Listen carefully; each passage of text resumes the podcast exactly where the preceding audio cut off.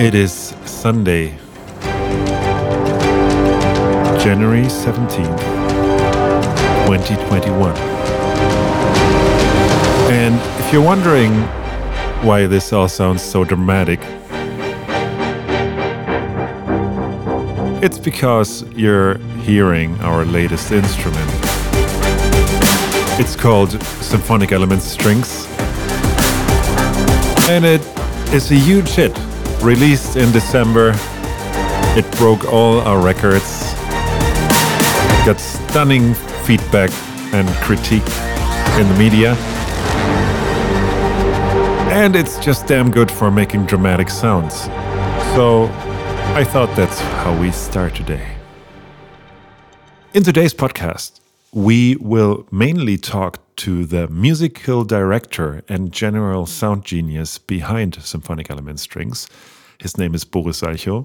But before we go there, I just wanted to quickly give you an update on, uh, yeah, the year 2020, which, while challenging in many regards, was quite a successful year for UJAM, and that's mainly because of you. You, the people who buy and use our instruments and make music with them. And yeah, we wanted to say thank you. It's been quite the ride last year. And if you've been following a little bit, you uh, have heard about our Music is Medicine campaign, which we started half a year ago in the middle of 2020 with all that madness going on. And there we pledged to collect some money for charity and uh, donate it to Human Rights Watch. And I'm very happy to announce that we will donate 2020 euros to Human Rights Watch. Quick reminder on Human Rights Watch it's a globally operating NGO and non governmental organization that investigates and reports on abuses happening in all corners of the world. They partner with organizations large and small across the globe to protect embattled activists and to help hold abusers to account and bring justice to victims. So, Music is Medicine was quite successful last year. We're going to continue. We're really looking forward to hear more of your stories about how music is medicine to you.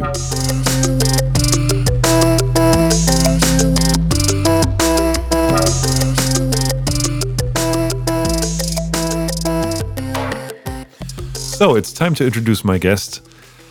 He is a German born composer who worked in film, game, and commercial soundtracks. He's basically touched upon every aspect of the music industry, and he's a pleasure to talk to. So, hello, Boris. Wolfie. Good afternoon, good evening. Good morning. Good morning. Oh, good morning. Yes, where do I catch you today? You're catching me at 9:25, day before Christmas in Los Angeles. In Los Angeles. Where exactly in Los Angeles? In uh, Laurel Canyon, home to many musicians and composers uh, in the Hollywood Hills. And how's the weather in uh, in Laurel Canyon in LA right now? Mm, cold today, but I'm happy to hear that sitting in northern Germany. yeah, yeah, yeah. but I saw already a tiny little bit of blue coming through, so there's a chance we're gonna catch up. Oh, yeah, very good. So you moved. So you're originally from Germany. Where, where in Germany? Uh, Hamburg, Hamburg. Hamburg, meine Perle. And uh, when did you move to uh, uh, LA? Feels like yesterday, but it was uh, 2005. So that's uh, 15 years ago, if I do, if I have the math. So are, you- are you by now more German or more American or somewhere lost in translation? I think I'm lost in translation. I'm both. Uh, some, yeah, sometimes I'm both. Sometimes I'm. I feels like I'm located somewhere around Iceland. In a hot, in a hot, uh, uh, in a hot well, In a hot tub. in a hot tub, yeah, in Iceland. Okay.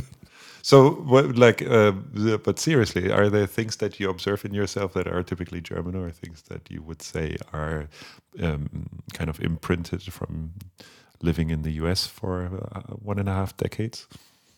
Yeah, I think at this point it's a, it's become a, a mix of both. Um, I'm definitely very. I don't know if I'm how German I am, but I, I feel very European. Let's put it that way. So what um, what made you move to LA from Hamburg in Germany? I was already a film composer, TV and film composer in Germany, and then uh, as a film composer, Los Angeles is always on your radar, obviously, because it's the kind of the capital of the entertainment world. Um, but in the end, I needed two things. I needed that, and then I met my future wife, oh. who at that point lived in San Francisco and uh, spent a couple of years figuring out the exact plan. But at some point, we made it happen and combined those two things. And now I'm in Los Angeles with my wife, uh-huh. writing music for film and TV. Oh, yeah. How cool is that? Very cool. And so you said that you're in Laurel Canyon, which has a history of music and musicians. I'm super intrigued by that. So I read up a little bit and um, saw that it was the home to, you know, icons like uh, Frank Zappa, Jim Morrison, uh, Carole King at some point. So, uh, do you know, or what's your take on how Laurel Canyon came, you know, music central, so to speak, or musicians' home central, I should say? I actually don't need, know the reason why it happened. I, I can guess, but I might be better might be better to read up on that. But my guess would be that it's beautiful, it's green. You're you're actually very close to to uh, well, the civilization takes me 60 seconds, and I'm on Sunset Boulevard in Los Angeles. But I myself look out of the window, and everything is green and have oak trees in the backyard. I mean, that's a that's a perfect situation. I assume uh, that back then, at least, it was also probably affordable to live here. That's usually where artists, musicians hang out. That has changed a little bit. Um, but yeah, it's it's it's a very inspiring place. I mean, it's yeah, it's it's green and lush. You can go for hikes. You know, just walk out of your door and and you have like amazing views of the city paired with uh, trees and coyotes and hawks and squirrels who are the real rulers of this area. No one talks about that, but the, the squirrels are the the ones that own this place. That own the place. That run the. Yeah, yeah, yeah. That run the place. we're we're we're all just temporarily allowed to stick around, but it's really their their habitat here.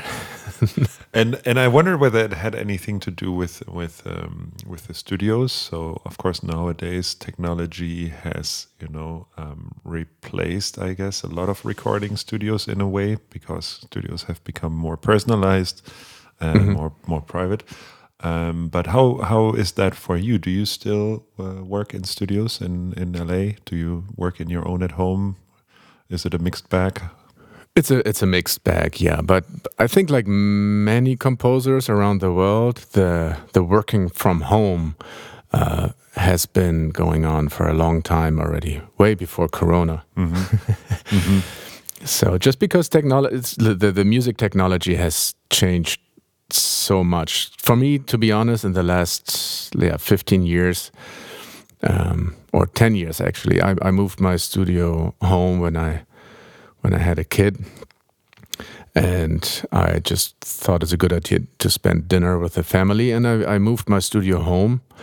Um, and I go, uh, yeah, really, it's if, if when you're recording orchestra, then you go somewhere where you can fit a whole orchestra in mm -hmm. there, which is usually not your home.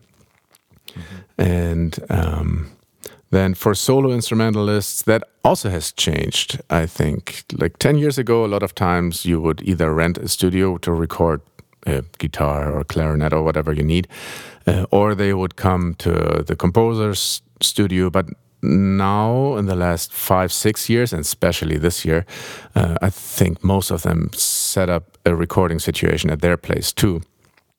So, did COVID um, change much for you? In the way you work?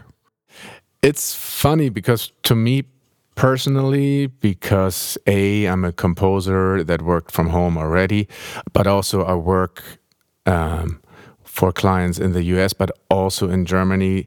Uh, so I've been pretty much work from home already. And to Mm-hmm. me, it feels like the world has uh, well, come closer Uh-huh. to, to me. There is well, let's talk about let's talk about strings. the the plugin I made with Yeah. with UJam, because that was in the making for a couple of years. And the first years, very often it felt like, okay, I'm the I'm the satellite guy here in the U.S. who is on on Zoom or whatever we used in 2019. I think mm-hmm. was it Skype or FaceTime or so, and everyone else was sitting in in a meeting room in in Bremen. So, and I mm-hmm. was always the satellite guy, and then there were all these people in one actual room, and that has totally changed. To me now, everyone, like everyone who who who participated in, in this project, for example, everyone sits in front of a camera as well. To me, it feels like the world has become more whatever normal. Uh-huh. And so closer. everyone's on a satellite now. everyone is on a satellite. We went through a few months of everyone disclosing what their kitchen table looks like. I think they became now all more professional and use background images or put a cloth. So- And so has it has it been um, a challenge to um, work across the pond and across time zones, or how, how did that work? Because uh, for a year or better part of a year, you weren't able to travel to Germany, I guess. Same thing again. I think the world was already moving towards that uh, situation that that everything is, if possible, uh, taking place virtually. Actually, as far back as 2005, when I moved here, um, I I remember I moved to Los Angeles. I didn't know anyone, and I was um, sitting in my tiny rental apartment. And then a first job happened, like a commercial job. I don't even know, maybe half a year after moving here. And I was so thrilled not only to, you know, to have a project going on, but also to now meet people and work with people and see them and and turned out I lived in Hollywood at that time and the the company uh, I did the work for was in Santa Monica, which is like a a 10 miles, so whatever that is, 16 kilometers uh, distance. And guess what? Everything already happened via emails and and FTP back then. It was a huge disappointment for me. I was I was asking, I'm like, don't you want me to? Come? I can I can swing by, no problem. They're like, no, no, it's okay. Just send it over. Um, I mean, and that is 15 years ago. So I th- I th- I think you know this is a is a is a global trend already, and of course, Corona massively accelerated that. Um, But it's it's not a complete surprise. So so so it didn't really disrupt your work on strings. No, and strings not at all because I was already geographically removed. I think uh, I I I think I flew to Bremen twice. I think because of the because of the software. But in in the end, I mean, this is this is half music production and half software, and bo- both, especially software, from what I hear, is is you know completely assimilated within no time the work from home situation, and it's really easy. I mean, yes, the the time difference um, is always a factor, but I was already used to that, and the truth is, yes, this summer uh, because of strings. And then there was another project that I cannot talk about, but it was also a project where the client sits in Germany. Um, and then there was a third one. So I basically every morning at usually 7:30 I was sitting in front of a camera and having a Zoom session. That you know, sometimes it's a little rough and you need an extra coffee in the morning. but you you make it work. But by the way, uh, the quick quick check because for me, I can tell you that. So I use, you know, I went back between Germany and the US a lot. Also spent time working in the US, and I always found being in Germany at at a little bit of an advantage because you're awake first. So, Yes. So Yes. whenever I'm in working in the US, I feel like I, I'm at a disadvantage because the moment I open my eyes, you know, I know there's already some people nine hours ahead, and they've basically is- been up to a lot of things already. And as soon Yes. as you know, the, And I turn on my phone. nerve-wracking. Yes. Yeah.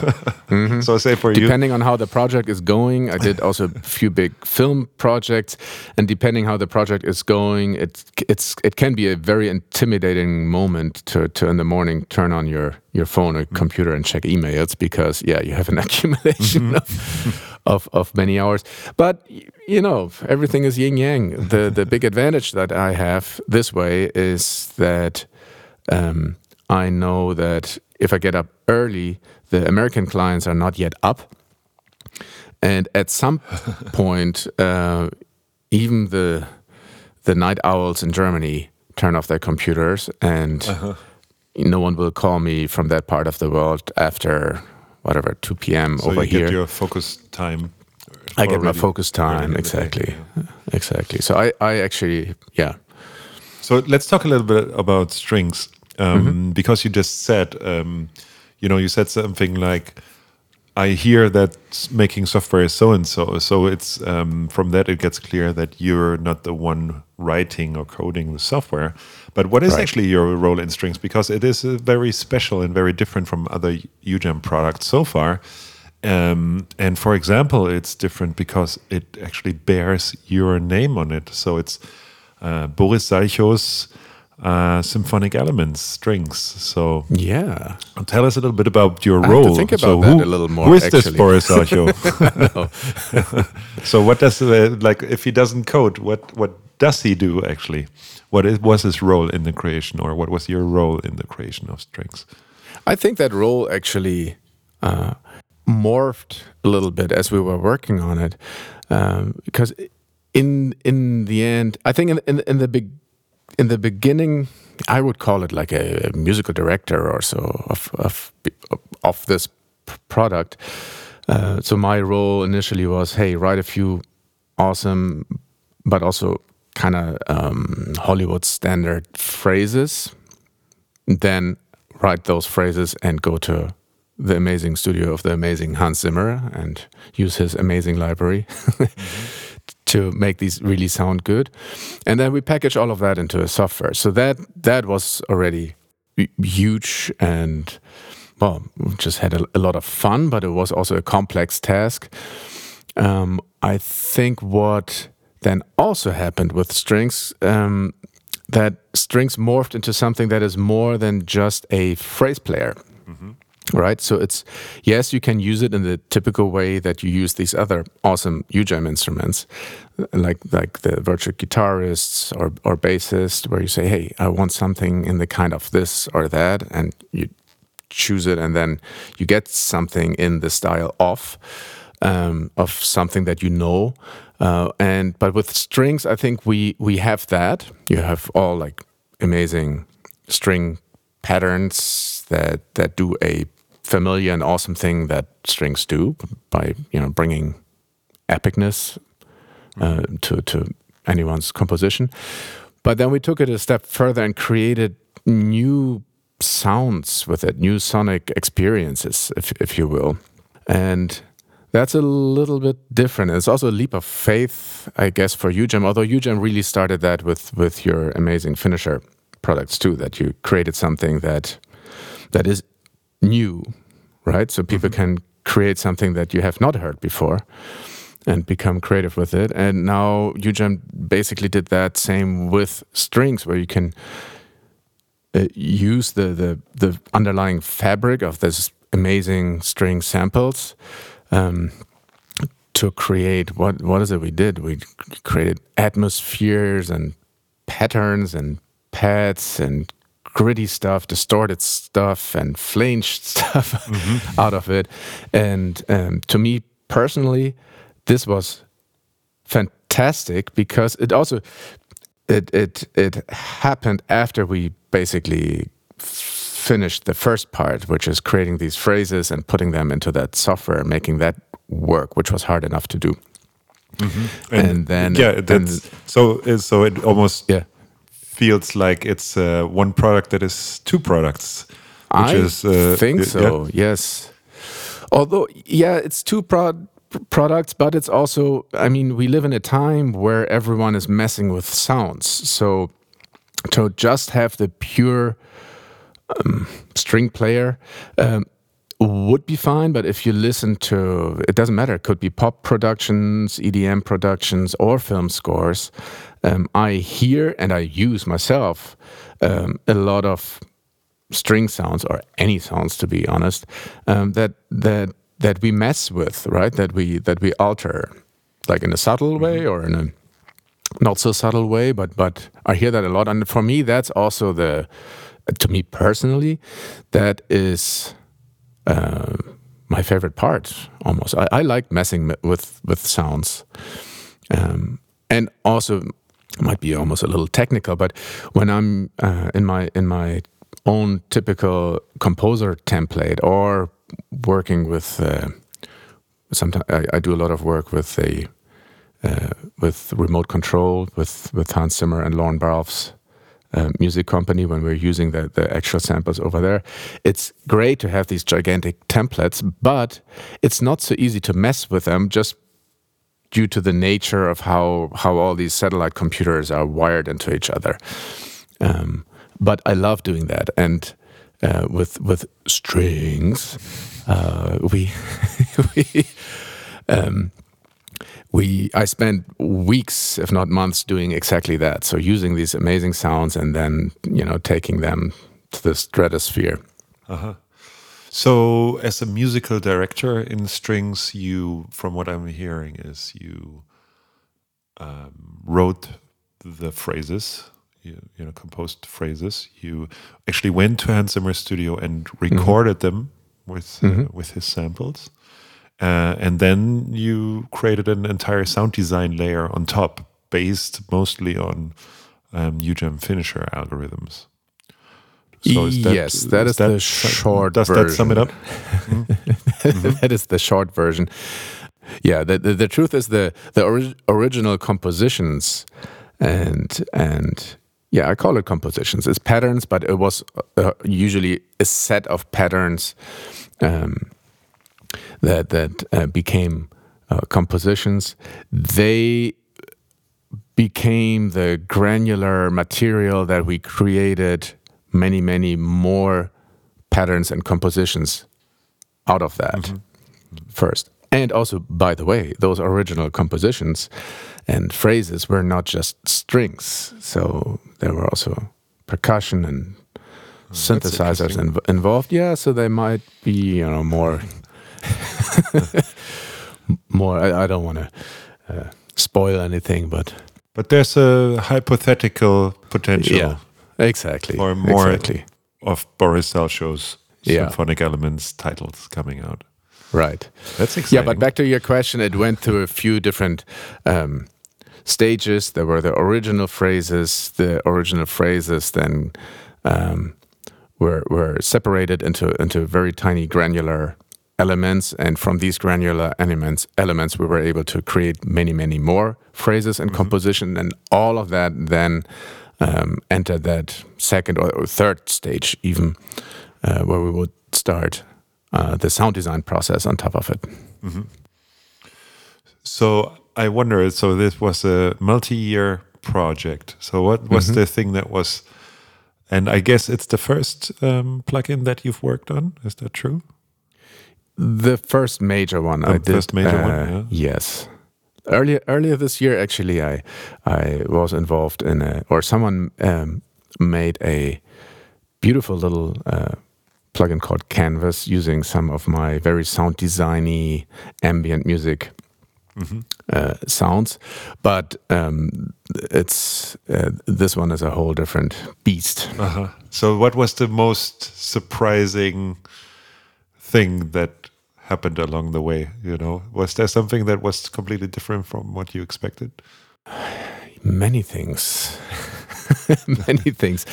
If I if I'm honest, I had no idea that how the, the, the, how complex it is on the on the sample organization side to create a phrase player that is able to to uh, to play so many different chords, right? It's it's not just that you can play everything in a different root.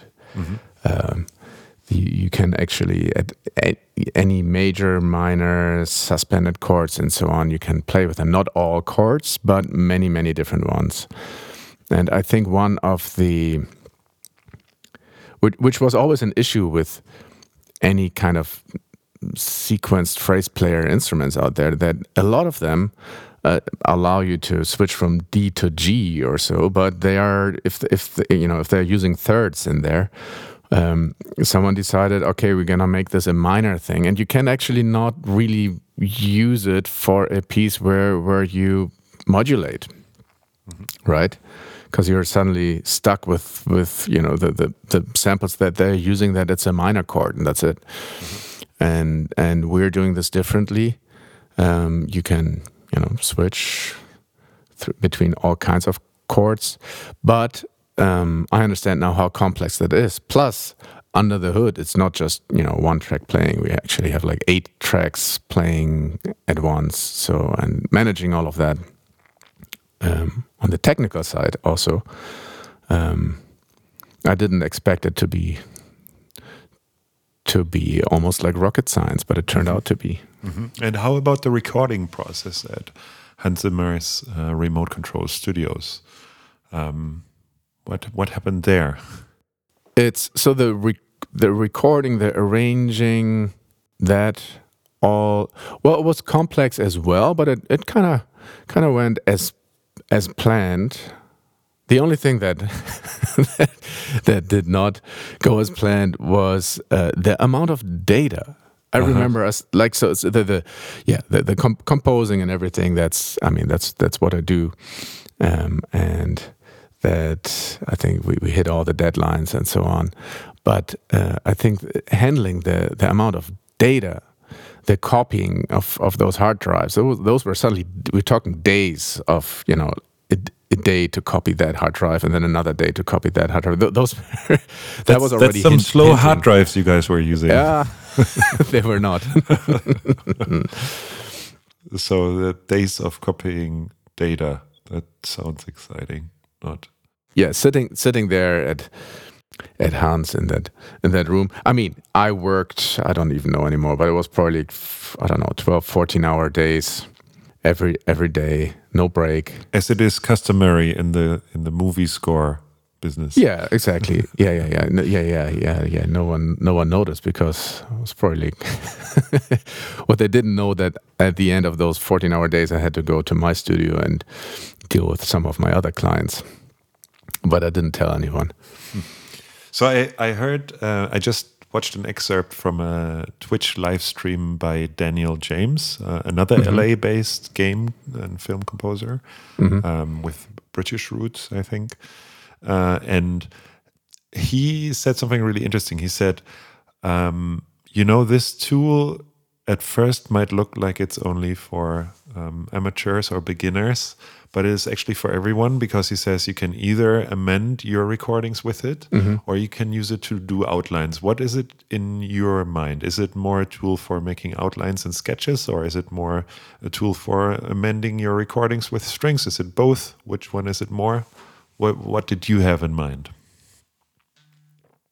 I think it does both, if not three different things. I mean, it's it's as we said earlier, it, it has so many different sides to it, right? One one is it's super fast to um, to pull up a preset with a natural sounding uh, string string phrase and start playing, and it's it. Yeah, it's, it's a great sketching tool, but it's also a great, you know, if, if you're in a, in a time crunch and you you you need quick string accompaniment, so to speak, um, then this is a great tool. But because it has this other side, the sound design side to it, to me, I'm I'm starting to use this now as a um, for for pads and braams and and all those things as well. So I think So things that are not obviously um, No. string sounds, but based on strings. Yeah? exactly um, and even and and it's even creating some sounds that are well here let me give you can, since I have it open here. Um, Yeah, let's Right, hear. here we- we- let's hear some. yeah, exactly. So it has it has a couple of different sides to it. So one one is uh, let's see if this is working. Right. So this is the this is the the the clean, clear like string patterns that you can you know now play in all kinds of chords.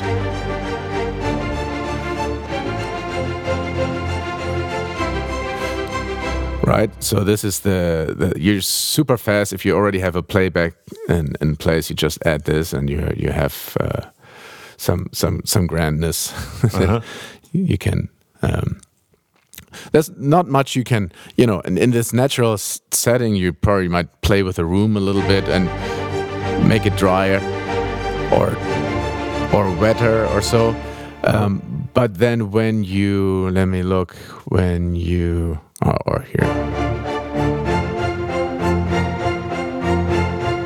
So this is all the stuff that you can use for sketching. But then if we go, I'm just going through the introduction sounds. But then we have like these atmospheres, for example.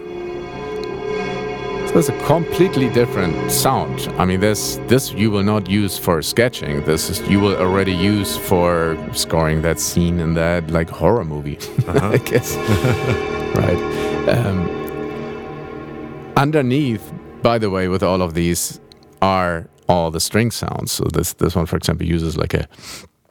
Uh, ah, I don't even know where to start because there's so much so much good stuff in it. Here you have strings underneath, but we're using all kinds of effects. Here's a crazy um, distortion effect on it, on it called ripped apart that is in this finisher section. This has been custom made only for, only for the strings. If I crank it up a little bit, this one, for example, this that's this ripped apart. It's called uh, distortion thing. But if you peel away all the all the granular harmonic changes, another grain effect, and another harmonic, then you peel away the onion, and you hear that underneath.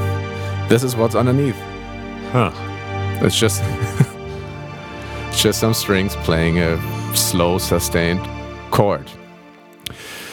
So I to answer that question, I think it's you can find everything in this to you know do a quick sketch. Um, you even find whole composition. We have this. Let me see if I find this. We have atmospheres. Oh, then we have the you know like massive braams like this, yeah.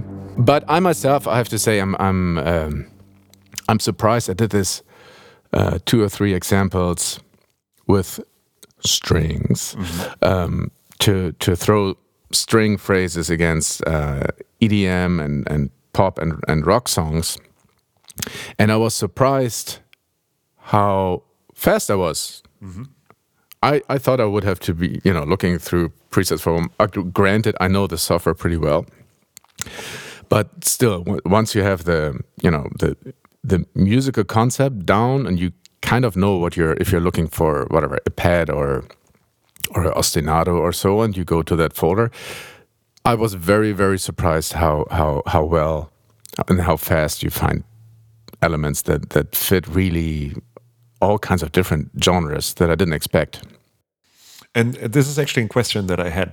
Do you have any advice for people that are using? I mean, you know the thing inside out, and you know um, it basically bears your handwriting.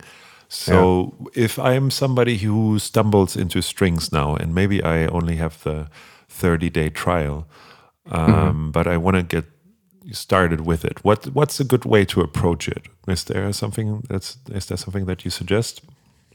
That really depends on who you are. You know, it's it's it's um, it would be very different for a film composer than for an EDM producer. Um, but I find very help- helpful. We created this um, preset folder called, called Introduction, which gives you two or three examples of all the different kinds. You know, we have arpeggios and atmospheres and braams. Did you know that the Brahms, the the composer, Uh, Johannes Brahms is actually from my hometown. That's why I find it so amazing that everyone in the last 10 years is is uh, paying tribute to him, right? By creating all these braams. so, he would probably okay. take credit for it if he could. I think he's probably rolling in his grave. so anyhow, so the introduction um, folder, I'm just looking at it here. Yeah, atmospheres. Then we have chord patterns, which would be um, very classical stuff. Could almost almost be Brahms. Um, if, and if you just step through that, you get those. Then we always also have um, contemporary approaches. Um, you, you, for example, you will see for many of the folders like ostinatos or chord patterns, you find actually two folders called one called chord riffs, we call it riffs, and then a chord riffs sound design. The difference is uh, one, um, the one you just heard, for example, sounds like a natural orchestra, and then in this chord sound design, you find basically the same fabric under, underneath, but we we applied uh, some like modern effects on it. So it sounds almost natural, but if you if you listen closely, you hear that that on the on the basis. For example, there's a there's even like a, a, a gate on it, which you which you don't hear so it's not so present when you hear everything together there's a delay on it so a lot of the folder a lot of times we we offer both like ostinatos for example and then we have ostinatos that are sound designed, like like like oh, nice. something like here. Right underneath again, you can. This is another great finisher effect on it, moving moving cloud, which also is so far exclusively for for this. Same thing here. I mean, you you hear, but if you peel away all the effects, the moving cloud, a fuzz, a phaser, a slicer, and a sub-octave, then then, uh-huh. then you hear the you know the real strings that, that lie underneath. Symphonic, symphonic sound. Ex- exactly. So I think it depends on what you are looking for, and honestly, many music producers might also be looking for different things. You know, sometimes you want to be inspired and start with a with a with the pattern you find here. Um, sometimes you have an existing piece of music and you're just looking for for some extras. But I, I definitely encourage everyone to go through through all the photos because they are so different. You heard some of the pads now on the War of the Worlds, but um, this was actually a surprise to me because even though we had a plan, I didn't know that we would get such beautiful pads.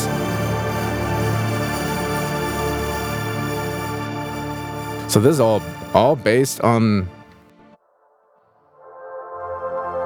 on real strings underneath. So you have this organic warmth. Um, so yeah, I encourage everyone to just go go through all the folders one time, and then you know but uh, you you're saying the introduction the introduction folder is We'll we'll, we'll like do the, that already. Yeah, exactly. Says, we'll, we'll exactly. And we have this three letter uh, code or abbreviation at the beginning of each preset name that gives you a hint. You know, aha, this is a arpeggio or a, a MOTs is motives. So um, those are the ones that have more. You you you, you almost bought prefab compositions with this one. So, can so we hear where, a motive? Yes, I will. Whereas most of the um, patterns and arpeggios using chord tones or even just the root, the the motives um, they have little melodies in it, like like let's see. This dun dun dun dun dun. dun not playing this here with my fingers. That's that's the motive.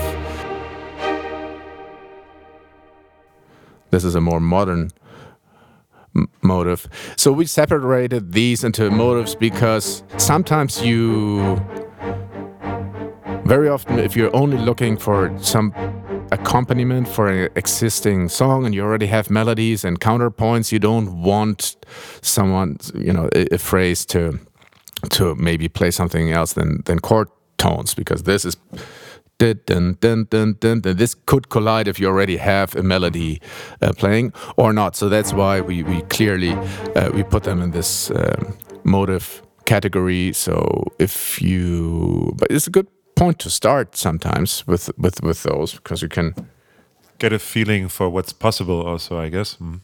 And then, oh, what I also love what we what we did. Um, there's this bass function in the C2 uh, octave where you can um, determine or, or uh, yeah determine what the what the basses and cello, cello are playing. So you can, in the right hand, for example, keep this one playing.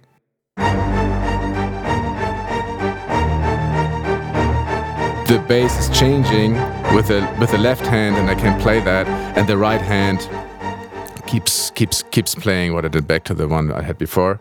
So right hand holds the chord. So here I can walk down on the left.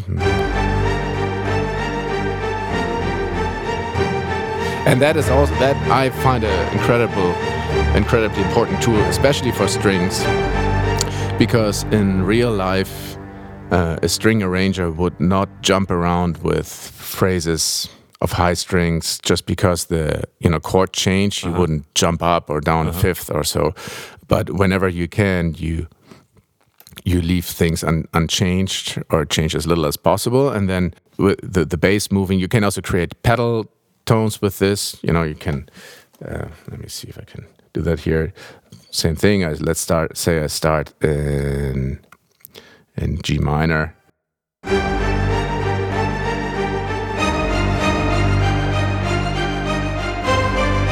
So in the, in the, the basses always play the, the G. And in the right you can you can you can move around or the other way around, which I did before. I find that very useful.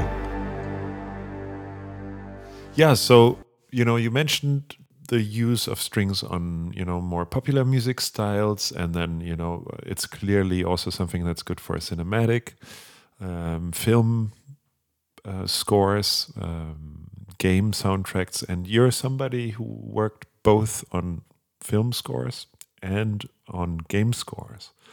And I think a question that I wanted to put to you, because I hear that it is um, very interesting uh, to people, is um, what's the difference from your perspective between composing for a film and composing for a game, if there is any difference? to me, the two big differences are one is obviously in a movie, you, you the timing is fixed. Even if mm -hmm. if the movie makers are still changing the cut, but the the sequence of events at some point is set in stone, and um, you can really tailor your music to that exact sequence and length perfectly, and you know what's coming, and you can also, because of that, help with the storytelling because you know whatever the great revelation will come at that point. We're not there yet so i'm not you know try to give away something musically. Um, that's that should be part of the storytelling. And with video games you don't know how long something will take or the sequence with especially with open world games you don't know anything anymore. Uh, so that's a huge difference. In, another difference that i see, but I don't hear people talking about it much, is um, the the games are always you're always in the in the ego perspective. So you're the you're the player, and it's uh, you know when it's intense, you are in that intense situation right now, and in movies, even though you are with the with the hero at that moment, um, and you identify with him or her, you can sometimes step back. For me, always a good example is like when when when things get really intense and actiony on on the screen. The the final final moments of of of the showdown and the whatever someone is jumping down that that skyscraper to save one. The in in a movie the music can, can and it's very effective switch back and do like a slow motion approach, right? You go from action, action, action to ba Now he or she becomes like a hero. Oh, look at what what's happening, and you switch down, have some lush big chords and in a game you cannot do that mm-hmm. because in a game you're the, the player has the controller in the hand and mm-hmm. sweating and squeezing that thing and you cannot do these moments effectively that in in the midst of you know when it gets really really you're almost dying and and everything depends on you you cannot switch the music down to something you know half tempo not not during gameplay, right? Maybe in a cutscene. Not during gameplay, yeah. exactly. The moment you win, then you can uh, do that. So, but that also has implications during you know lots and lots of action time that you I think you do approach them differently in a in a game than you can do in a movie. A, a movie as a, as a composer, a movie you can uh, watch a rough cut or read a script, mm -hmm. and you have a pretty good idea pretty fast of the, of the arc of the story of the arc exactly yeah. mm -hmm. and with games very often they are huge and you only see a part of you know tiny part that's actually running and everything else is we don't really know yet uh -huh. or you know you get lots and lots of bits and pieces of information but you do not get that cohesive um, overview as you can with a, with watching a movie rough cut. Even if the movie is twice as long as it will be in the end, you uh-huh. you know you you still get a good idea about the the arc. Yeah, which is interesting because I think it is actually a challenge with, uh, especially as you mentioned, open world games. Uh, mm-hmm. uh, especially with open world games, is and I, there are some that I really like, and yet from a storytelling, you know, and entertainment arc uh, perspective, I think that's a big challenge that uh, you know you can also find in the music. Is yes. that it's hard to tell a compelling story still in something that is so open. Yes, you know. yes, so fuzzy uh, in a way. Yeah, yeah, exactly. So uh, music actually helps, I think, with creating at least some. Mm, cohesiveness, I'd say, or um, yeah. comfort, yeah. comfort in you know recognizing music again. So that's right. something that I found super interesting about game game scores. Well, but yeah, but it's a different kind of storytelling. Open world games are different than the campaign modes mm -hmm. of those classic classic games, and um, but I absolutely love to have that long arc of storytelling being accompanied by by the the music in a in a way that it makes sense. And I did that on a on a few games where I, I think I had a reputation at some point with uh, game developers that I would just ask questions and more questions because to me, uh, I don't know, I, I I feel safer when I know what all of this is about. Right, it needs to make sense. So I love writing music, but if I have an idea where I am in the grand scheme of things, that helps me a lot.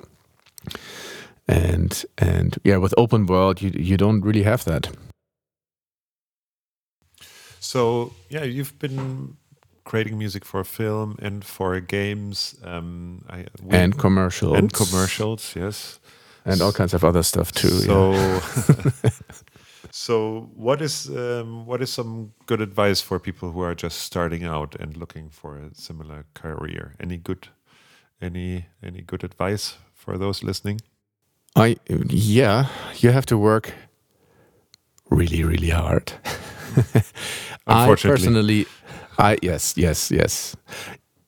That's a big yes actually, and it's an important one. I mean, especially here in Los Angeles or so, you don't you don't get to enjoy a lot of weekends when when you're when you're on on.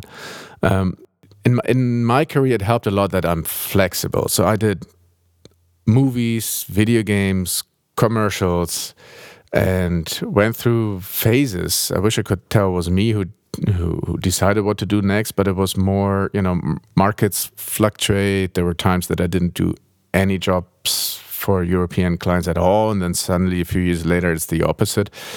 Um, to me, it really helped that I'm always curious about you know new stuff. Mm-hmm. To oh sure, let's do games or a movie or a thirty second mm, commercial, and then I also like uh, interchanging them.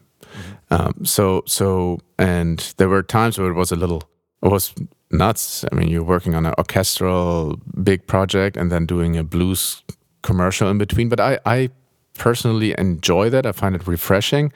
Uh, but my point is, um, if you want to do that career and earn money with with making music, you should be very very flexible and not also also not preoccupied, you know, with what you what you like or or uh-huh.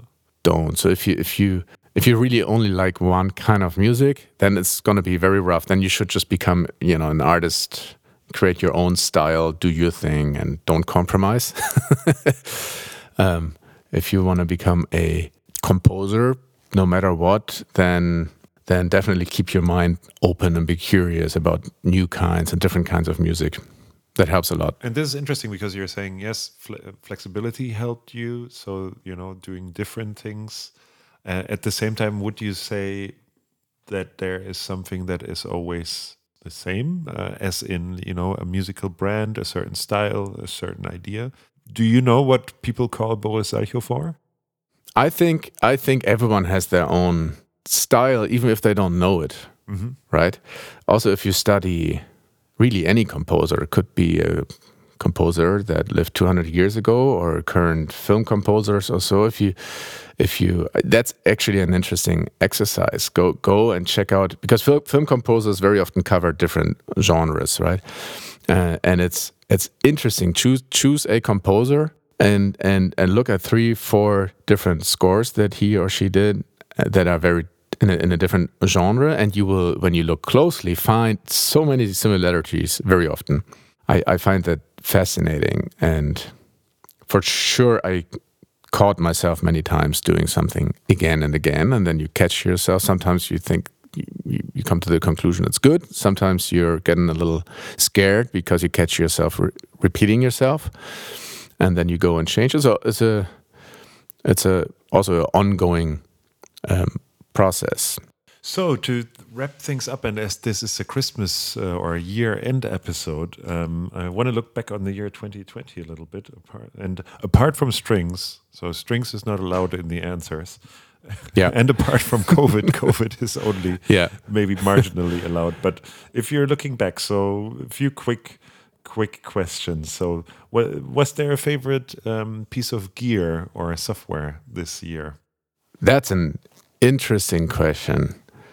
And I am, I would really have to think about it because I'm right now so the my most my favorite piece of gear is strings right now. Um, or any instrument, anything that came back into your life this year? Like I'm, I played more on the guitar, or I did play more piano. I I did play a lot more um, piano uh, th this year. That is that is true. Uh -huh. um, and ukulele funny enough but not on any not, a, not, on any. Um, i i think i played more there's a couple of apps that i used uh, this year that that and it's like four or five different ones. I think that that's um, that's what i had a lot of fun with. I started a new album but i got stuck. It'll come out. It's it's my quarantine album, but I promise it will come out in the next few months. Um, I discovered a few apps that do that send MIDI or OSC controllers and, and values and can do crazy patterns, basically like a, a LFO generators. Uh-huh. On your phone or on your iPad or? I uh, on the iPad in this uh-huh. case. Actually, sometimes I did two at once, one on the phone and one on the iPad, running multiple ones. Do you remember what they're called? The the apps? I think the one I used the most is called Ribn, if I remember Ribn. correctly. Mm-hmm. Yeah, uh, but there are two, three different ones. Um, and I uh, lemur and and OSCulator and so on. All of the, I played a lot with those, basically creating a, like a modular setup in, in a way, but but completely software based. Uh -huh. So and then I use sound generators, uh, some real Moogs, but also a lot of uh, virtual instruments, and that's what I had a lot of fun with. Okay. But but that's that's gonna be for my for my own uh, cr crazy release because that's a little too far out for most of the maybe some listeners will enjoy it too. We're going to put links to those apps in the in in the show notes. Another quick one: favorite film or TV show this year? The truth is, 2020, I was really, really worried in the beginning uh, of of like March Pro- and so professionally. on. Professionally, Uh-huh. I think it became my busiest year in a long time. So no time to watch TV. I didn't watch a lot of movies. I watched a bunch of TV series, a lot of good stuff. Um, I watched, but now here's the thing: I have an 11 year old son, and the last two months I watched for the fir- I binge watched for the first time all of the old James Bond movies. Excellent. it was perfect escapism. yeah, but the truth is, it wasn't for me. It wasn't a big uh, binge watching year. Funny enough, it was really every night I went back to work. Ah, it sounds this boring. Is, this is an interesting question then. Favorite Yeah. James Bond s- uh, soundtrack? You know, uh, Bond song. Yeah. Aha. Yeah, it's because Bond song is different than soundtrack. Like I, uh, just Yeah, in I terms of soundtrack. I don't mean the score. I mean like the opening. Yeah. The opening song. Yeah, I'm a big Shirley Bassey fan. I have to say, Ah, but I didn't get to I'm the, the newer one. So, so I'm, I'm, I, I'm still binging. We are uh, at Roger Moore right now. Uh-huh. So, and then the, with the newer ones, uh, I know that I love the Chris Cornell one and so on. But yeah, you know, it's going to take me some time to get to that one. Uh-huh. So Shirley Bassey. So Goldfinger. Or no, Goldfinger. di- or Uh, diamonds. no, no, diamonds are diamonds forever. are forever. Yes. For example. Yeah. Okay. I would also on my top list would probably be Live and Let Die. Uh, Oh, fantastic. Yeah. Yes. Uh-huh. Yes. Okay, last one for today. Mhm. Favorite new musical artist that you discovered this year? Even though it's not from this year, but but only now I rediscovered One Tricks. If you if you know him, beautiful, crazy stuff. Uh-huh. No, And then um, I think his name is Bibio. BBO. I keep saying Biblio, but I think it's Bibio. He he does uh, beautiful. It's all you know. My my my input is uh, Warp Records, always. Mhm. They have Squarepusher has some new stuff. It's an old favorite of mine, but he's also very out there. And then there is Kelly Moran or Moran. Um, really like her stuff. Kelly Moran. Kelly Moran. Yeah. But all all of these all of these also hint that there is a you know the real Boris Salchow is actually likes likes the the the weird quiet subtly uh, subtle stuff. As I said earlier, I, I you know I'm having fun with all of these things. I love like big whatever horns and strings and and loud stuff, but then um, I absolutely love the the very mo- moody, Sophisticated. sophisticated, artsy Uh-huh. stuff is what I listen to to calm down, and also what I what I make to calm down. So that's so cool, Boris. Thanks for these insights into the real Oh, Boris. Eichel. only on only on the UJAM's podcast. I know, I know. so thanks so much for taking the time. Um, I guess you hinted at it earlier um, that we can probably expect some more symphonic elements titles coming in the future. There's more where this came from. That i- I think that's an awesome closing sentence. So Right. thanks, Boris.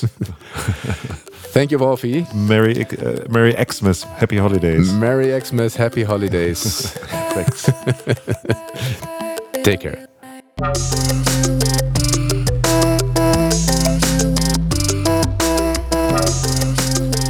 That was my interview with Boris Salchow, the musical director of Symphonic Element Strings, or as Boris says, Strings. If you liked what you heard, go check out Strings on our homepage. As with all UJAM instruments, there's a fully functional third day trial for you to try it out. We hope you enjoy it as much as we do.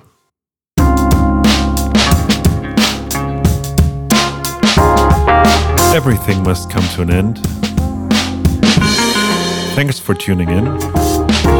If you enjoyed this podcast, make sure you hit subscribe so you get notified when new episodes become available.